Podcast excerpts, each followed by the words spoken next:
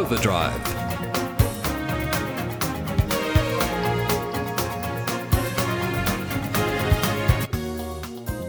Hello and welcome to Overdrive, a program that canvasses issues related to cars and transport. I'm David Brown, and in this program we have news stories including a breakthrough electric vehicle that they say you never need to plug in, it just runs off the sun. We talk a lot about new car sales, but how's the market in second-hand cars going? We talk to David Lowe from Gumtree Cars. One of Overdrive's desired transport policies is to make buses sexy. Brian Smith is doing a big project in Canberra to achieve just that. He tells us why it is rewarding but a tough task. And we continue and we continue with Brian Smith and a more light-hearted chat on a report that tries to understand why children like to look at garbage trucks. You can find more information at drivenmedia.com.au or previous programs are available as podcasts on iTunes or Spotify. Or you can go to our Facebook page, Overdrive City. So let's get the program going with the news.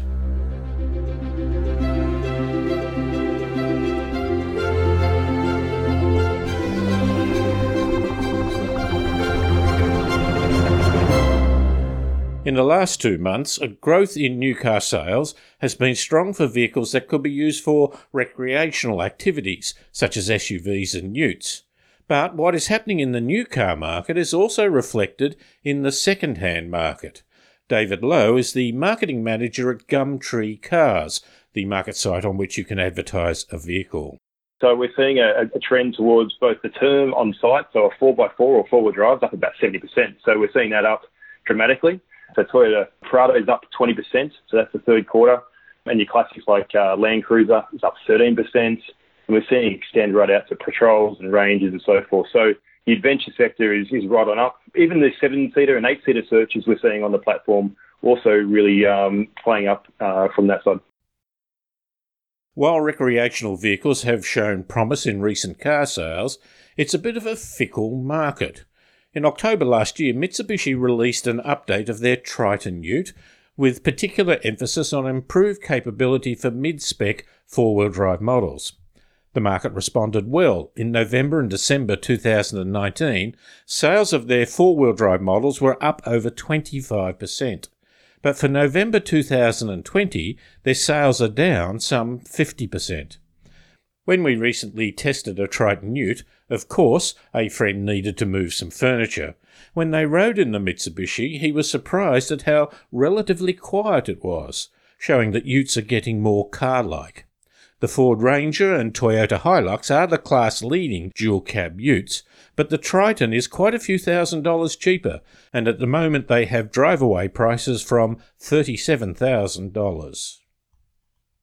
In the 1950s, the three wheeled Messerschmitt was tiny and light, and thus the ultimate economy vehicle. Now a company is planning a three wheeled car with zero fuel costs. It looks futuristic with an aerodynamic shape and is built out of strong, lightweight materials, including carbon, Kevlar, and hemp.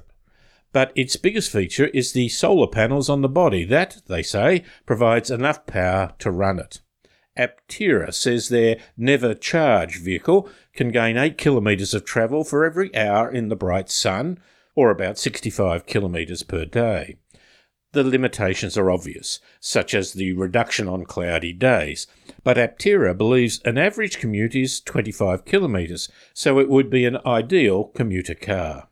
In the US, the Never Charge vehicle will be priced in equivalent Australian currency from 35,000 to $62,000. While some utes have the brand name of the vehicle in huge letters across the tail, there has been in previous years little specific badging to highlight the particular model of your vehicle. Utes are now leading the charge for more model recognition with specific names like Ranger Wildtrak and, coming soon, the Ranger FX4 Max. But what about cars that make an environmental statement? In the UK, all new and used zero emission cars, currently only electric vehicles, are now eligible to wear green badged number plates to help distinguish them from petrol and diesel vehicles. Research carried out by Nissan and YouGov claims that 32% of people surveyed would be more likely to buy an electric car because of the new plates. This seems high, but the plates could be a gateway to zero emission parking zones, exemptions from road charges, and even zero emission lanes. The image of Bentley owners is often seen as those who have little concern for the people or the environment around them but Bentley's debut electric vehicle, due in 2025, will spearhead a series of radical new models as Bentley pursues new market segments. Bentley, which is owned by the Volkswagen Group, has committed to offering only battery electric vehicles from 2030 onwards. The first EV will take the form of a high riding saloon. It will be based on a VW Group architecture, which is being developed by Project Artemis, an Audi led initiative to develop an advanced EV platform. Bentley bosses are not expecting a major leap in battery technology anytime soon, so the firm's first electric models will be designed to match the range and weight limitations of the current systems. The results will be models that differ significantly from Bentley's current lineup. And that has been the news. For the last few months, we have watched the new car sales in Australia recover, particularly with SUVs and utes. The top five selling cars cover two utes and three SUVs. But what's happening in the second-hand market? David Lowe is the marketing manager at Gumtree Cars. David, is the second-hand market booming as well? Yeah, absolutely. We're seeing uh, search across all makes and models and categories up considerably. So uh, this latest quarter, quarter three, we're seeing search up for all those classic uh, makes and models you just mentioned. And particularly those ones you said all cars, but is it particularly the the recreational vehicles? I guess you might call them. Yeah, very much. So we're seeing a, a trend towards both the term on site, so a four x four or four wheel drives, up about seventy percent. So we're seeing that up dramatically. And then uh, go into the classic, like you said, for Toyota uh, Prado is up 20%, so that's the third quarter. And your classics like uh, Land Cruiser is up 13% and we're seeing it extend right out to patrols and ranges and so forth. So the adventure sector is, is right on up. Even the seven seater and eight seater searches we're seeing on the platform also really um, playing up uh, from that side. You can look at the number of times people type in a keyword. Absolutely, yeah. So it goes two sides. You can look at the make and model, or you can actually see what's typed in. And uh, on the free text search, we're seeing over 165 million searches through that whole quarter, and that's that's dramatically up uh, versus quarter two. So that's free text search. And as I said, you're actually getting uh, a nice buoyancy of, of buyers on site. So we have about uh, 150,000 buyers coming to Gumtree Cars every every day. So they're looking, as I said, right across the, sectors. Prestige, luxury, right through to your classic Toyotas, like I mentioned. Not only that sort of prestige luxury and that, you have some of the great character cars there. Some are perhaps reasonably old four wheel drives, but being decked out in order to be fit for purpose. I saw one Land Cruiser there with a folding tent sort of thing on the roof, that sort of stuff. Yeah, definitely. Yeah, we're seeing uh, a real merge. I think it's, it's, a, it's a current trend right now. So across the site, to get out of cars for a second, uh, we're seeing caravans up, we're seeing ATV vehicles up, even trailers are up 50% on, on that quarter, campers, caravans. So it, it's definitely a trend building there where they're looking at recreational vehicles, whether it's coming all together, like you said, that are decked out, ready to go, or they're looking to pull or, or tow something behind them. There's definitely a trend uh, with these regional holidays seem to be the latest thing for this summer.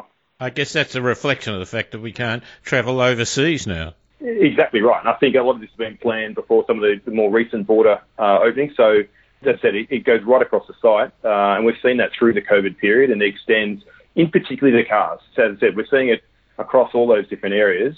Mm. On the other side, it's a great opportunity to be able to um, maybe offload or sell a second vehicle if you're looking to upgrade. And that's definitely something we're also seeing too is plenty of vehicles coming on site. So again, each week we're seeing uh, probably about over uh, 20,000 new private vehicles listed every week. And as I said, Gumtree is the largest for um, private listed vehicles. So there's no more private listed vehicles than anywhere else in Australia. And uh, we're seeing a lot of vehicles come on quite quickly and, as I said, get snapped up, either upgrading or maybe even changing their, their circumstances with that second vehicle where they may not need it the same. So maybe work from home, as I said, opportunity to travel and, and get that road trip in. You might be selling your Yaris and, and buying a RAV4. Correct. Yeah, absolutely. Now, do you see trends for new technologies? Like, do you see the word hybrid being typed in more? Yeah, both hybrid and electric is definitely typed in more. I haven't got a stat in front of me, but um, there's definitely seen that search come up. And even just fuel efficiency and, and looking at different options around that. And then obviously di- your classic diesel versus petrol is also a search term we see uh, across the board. Are you evolving the site in the sense that if fuel economy comes better, can you reflect that in some ways? Will you be able to emphasise the new reasons people might be looking for cars? Yeah, definitely. We're always looking to improve our search and finding functionality. So with that, there's the, the left-hand side where you, said you can tick some of those attributes, or just the free free text at the top search. So if uh, any of those words and those keywords are mentioned, it, it comes up, uh, for, as we said, across hybrids and electrics and so forth. So we'll follow the consumer trend based on what's being searched on site and, and are constantly updating our, both our app and, and the desktop version of Gumtree. The trend towards looking at, if not even buying on site, is happening in new cars. Do you think people are becoming more comfortable with that approach? Yeah, absolutely. We're seeing a, a lot of um, online search from both, you know, review sites like yourself and listening to, to, to podcasts and, and shows like this. The buyer is far more educated in understanding what they're after, and then using sites like uh, Gumtree Cars to refine that search, and then potentially move it into a, into a dealer room or move into a private sale, as I said, and, and make engagement with a seller. But there is increasing uh, technology and offers there, and, and right now you can transfer and have electronic transfers through Gumtree Cars and we're seeing uptake in that also increase. What does that electronic transfer do? So just uh, working with PayPal, you can obviously then transfer safely the funds across from both the deposit and also the uh, the sale price as well. David, that's wonderful information, very thoughtful and statistically backed up information. I thank you very much for your time. No, thank you. And that's David Lowe, who is the marketing manager for Gumtree, cars, and a range of accessories as well, here on Overdrive. You're listening to Overdrive. Audi has released the S4 sedan and S4 Avant or wagon, continuing their tradition of sports wagons. The stylishly redesigned models are powered by a 3 litre TFSI V6 engine that produces 260 kilowatts and peak torque of 500 newton meters, available from as low as 1370 revs. This is enough for a 0 to 100 km an hour time of around 4.7 seconds with a governed top speed of 250 km an hour. They're surprisingly economical as well, with an ADR fuel rating of 8.6 litres per 100 k's. S4 models have a smooth 8-speed Tiptronic transmission, Audi Quattro system with lockable centre diff, S-specific sport suspension, and adaptive damper control, all that ensures superb ride and dynamics as you would expect. Of course, the interior matches the performance with upgraded infotainment connectivity and Audi Virtual Cockpit. Special mention goes to the stunningly good LED matrix lighting system.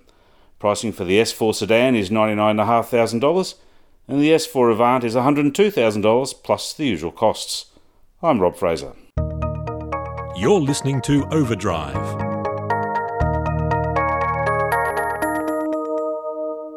Overdrive has a number of very important policies that it wishes the governments to implement. One of them is to make buses sexy. A lot of people don't like buses because they're noisy and polluting and they wake them up in the morning. But an electric bus might well be one that improves the image and is being seen to embrace modern technology. Our resident transport expert, Brian Smith, is doing some important work down in Canberra. Brian, what's exactly this project all about? G'day, David. The ACT government has um, made a series of commitments around basically trying to reduce greenhouse gas emissions.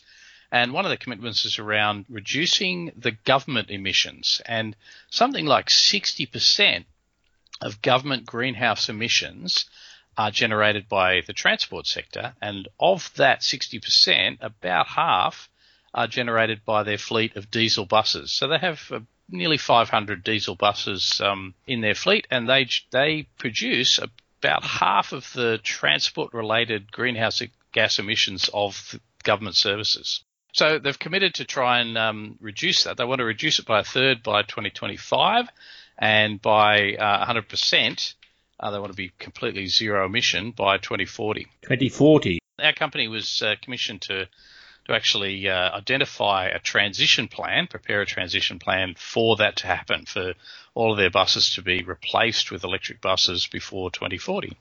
Canberra has done a number of things. Uh, they're embracing some trials of electric vehicles in a number of ways, including uh, using Nissan Leafs to power back into the network bidirectional charging in the peak periods, I see them as being quite progressive. What are some of the barriers to them starting as soon as possible?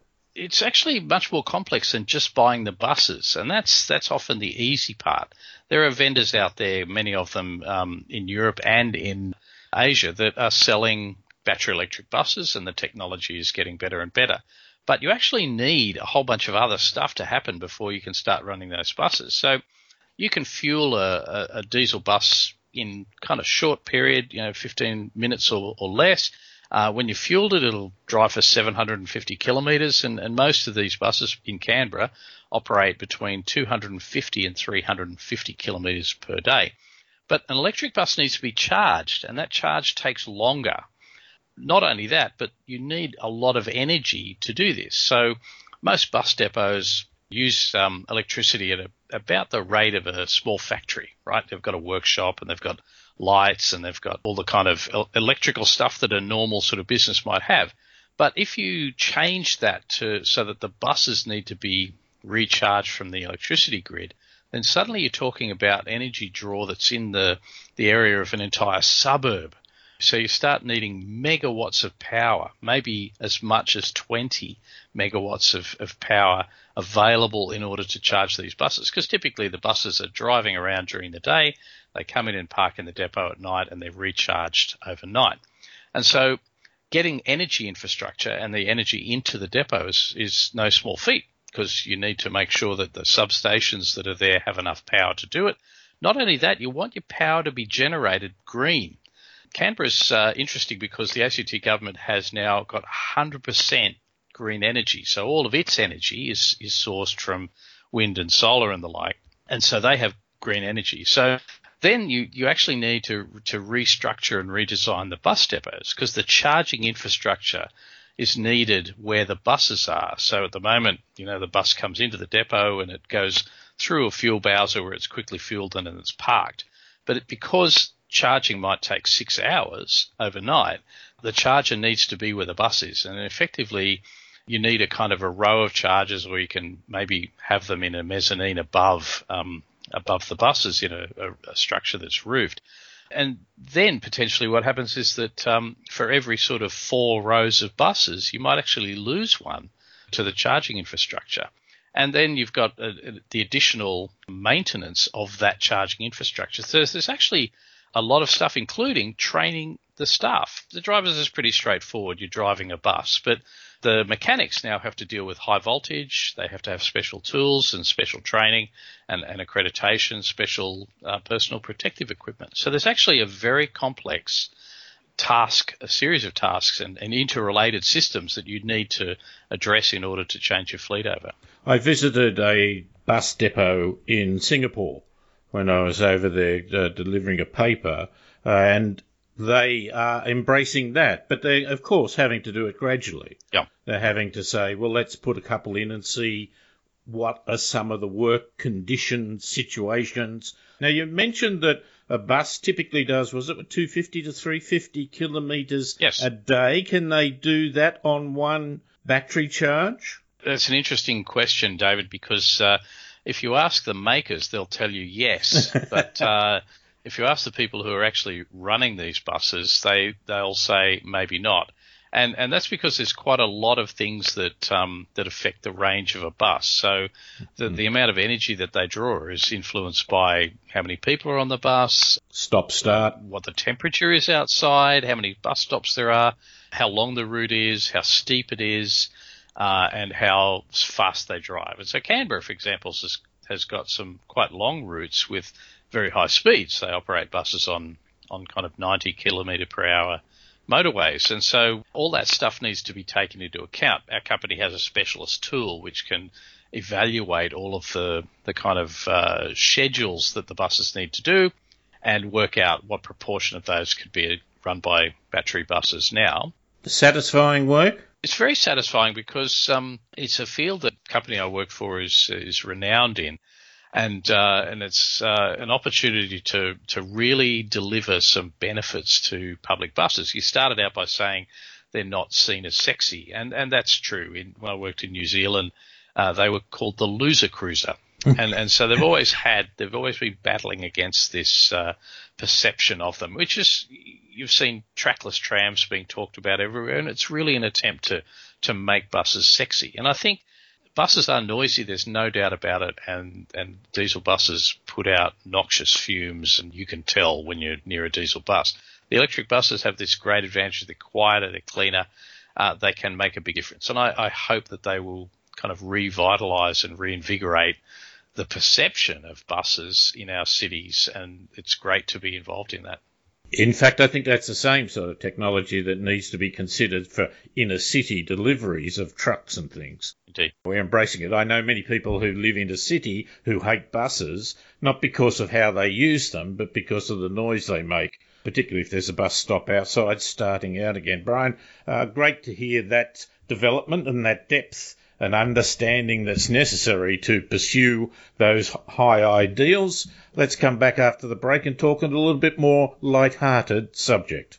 Look forward to it, David. And that's Brian Smith, who is a transport expert with the WSP Consultancy. You're listening to Overdrive. Audi has just launched the SQ5 TDI Quattro Special Edition to sit along their SQ5 TFSI. It's priced from just under $105,000 plus the usual costs. The SQ5 TDI adds 21 inch sports alloy wheels, a choice of four metallic and one pearlescent paint finishes, black exterior styling package, red painted brake calipers, S body styling, and matrix LED headlights. The new SQ5 TDI is powered by a new mild hybrid 3 litre V6 diesel powertrain that produces maximum power of 255 kilowatts and peak torque of 700 newton meters. The SQ5 has a smooth 8-speed Tiptronic transmission and Quattro all-wheel drive system as standard. Performance for the SQ5 TDI is a healthy 0 to 100 km figure of 5.1 seconds, and it goes on to an electronically limited top speed of 250 km an hour. Fuel is sipped at a surprisingly good rate of ADR 6.8 litres per 100 k's. I'm Rob Fraser. You're listening to Overdrive.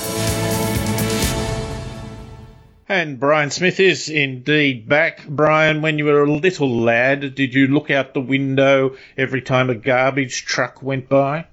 I did, David, and the, it was the hope of seeing a rugby league player that I might know. Because you might recall back in those days when when rugby league players had honest jobs, um, they would often be employed by a council in the um, area that they played, and it was quite often as uh, garbage men kept them fit and gave them a job. Yes. Which probably didn't work too many hours or and then gave them a chance to do a bit of training during the day. Yep. There's been some research done. There's an article in the Atlantic on why children love garbage trucks. Not perhaps not all children, let's be honest, but certainly many children have this idea for it. A couple of reasons that have been put forward by psychologists, by authors of children's books, and by children themselves.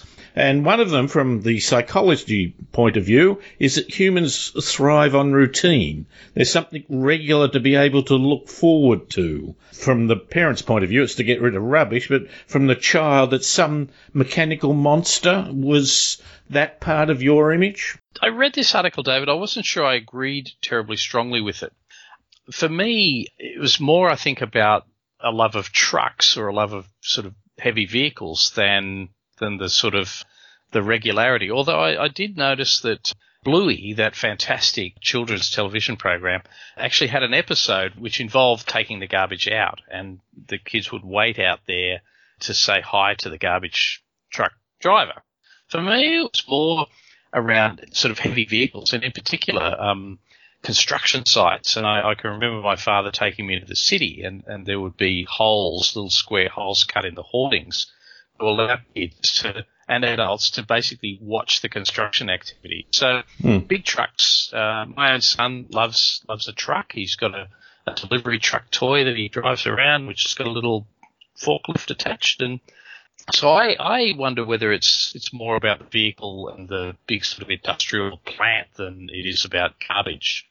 Guy Toubes is the creator of the animated Amazon children's series. I wondered if your your young son loves delivery trucks because of Amazon and the things get delivered to them, but that's another story. But this guy, guy, he writes and does the series, The Stinky and Dirty Show. There is a grossed out factor about garbage trucks, isn't there? Yes. And one of them was smells. And to be naughty is to create a smell. I'm, I'm talking bodily functions here.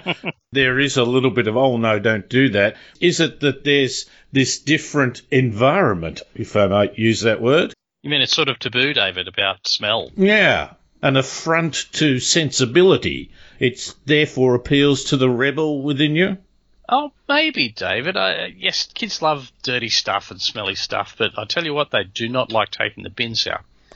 so, so I- I'm not sure I'm going to call uh, that as being uh, a real thing either. It's um, they only like stinky stuff around bodily functions. I'm not sure that they enjoy waste and dirt.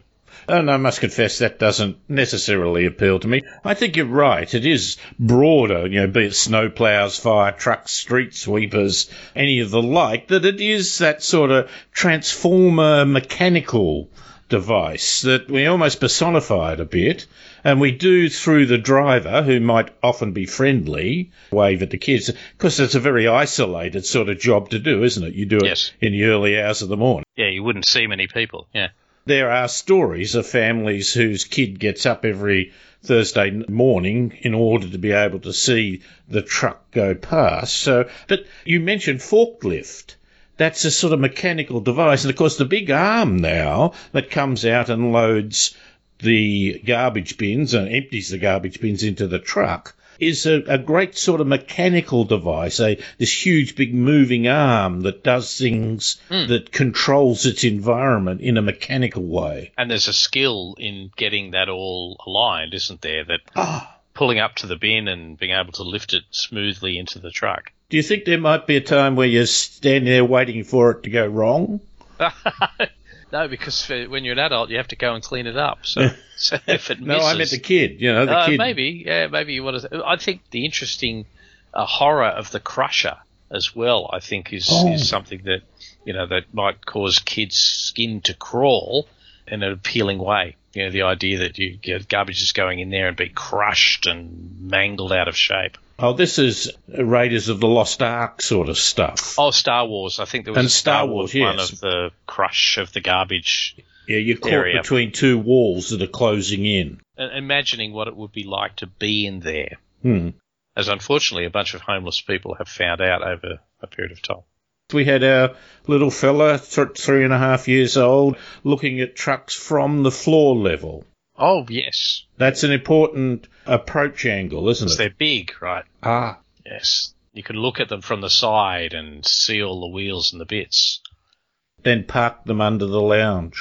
All right, Brian, good to talk to you. Catch you up next time. Thank you, David. And that's Brian Smith, who, among other things, is a transport expert, but also has a rather acerbic look at life and a remembrance of things from his youth. Here on Overdrive.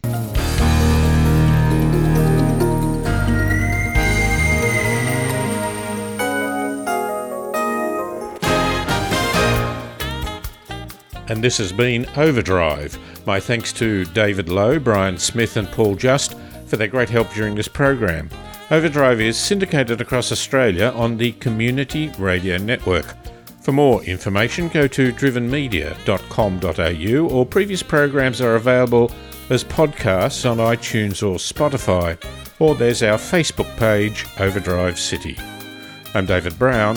Thanks for listening.